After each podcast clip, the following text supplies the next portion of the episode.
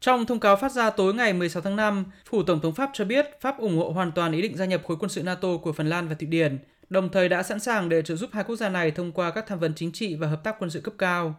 Pháp nhận định việc hai nước Bắc Âu gia nhập NATO sẽ gia tăng đảm bảo an ninh cho châu Âu. Với tư cách là nước đang giữ chức chủ tịch luân phiên sáu tháng đầu năm hai không hai hai của Hội đồng châu Âu, Pháp cũng khẳng định sẽ sát cánh cùng Phần Lan, Thụy Điển và bảo vệ hai quốc gia này trước bất kỳ mối đe dọa hay tấn công nào.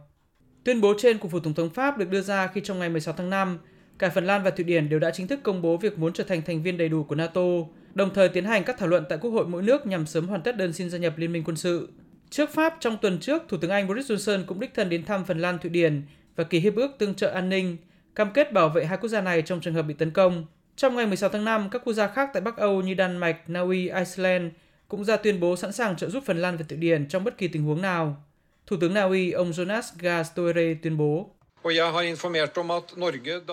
"Chúng tôi đã thông báo cho Phần Lan và Thụy Điển rằng Na Uy, Đan Mạch và Iceland đã trao đổi với nhau trong những tuần qua và nhất trí ủng hộ Phần Lan, Thụy Điển trong kỷ nguyên mới đang bắt đầu. Là các thành viên NATO, chúng tôi sẵn sàng trợ giúp các láng giềng Bắc Âu của mình bằng bất cứ phương tiện nào nếu họ là nạn nhân của một cuộc tấn công vào lãnh thổ của mình trước khi trở thành thành viên NATO."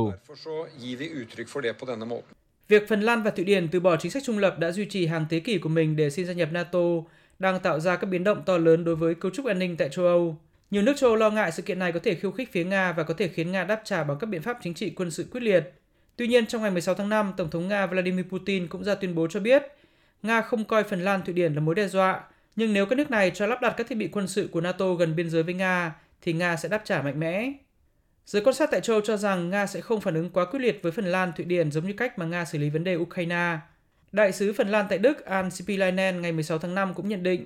rằng các phản ứng của Nga đến thời điểm này là nhẹ nhàng một cách đáng ngạc nhiên. Hiện tại, trở ngại lớn nhất đối với việc xin gia nhập NATO của Phần Lan và Thụy Điển là sự phản đối của Thổ Nhĩ Kỳ. Bất chấp việc Tổng thư ký NATO ông Jens Stoltenberg ngày mười lăm tháng năm khẳng định rằng Thổ Nhĩ Kỳ không có ý định ngăn cản Phần Lan, Thụy Điển, trong ngày mười sáu tháng năm, Tổng thống Thổ Nhĩ Kỳ ông Tayyip Erdogan tiếp tục tuyên bố không ủng hộ NATO kết nạp Phần Lan, Thụy Điển, đồng thời cho rằng các nhà ngoại giao hai nước này không nên phí công đến thuyết phục ông. Lý do mà Tổng thống Thổ Nhĩ Kỳ đưa ra là Phần Lan, Thụy Điển chứa chấp những tổ chức và cá nhân mà chính quyền Thổ Nhĩ Kỳ cho rằng là lực lượng khủng bố chống đối chính quyền Thổ Nhĩ Kỳ.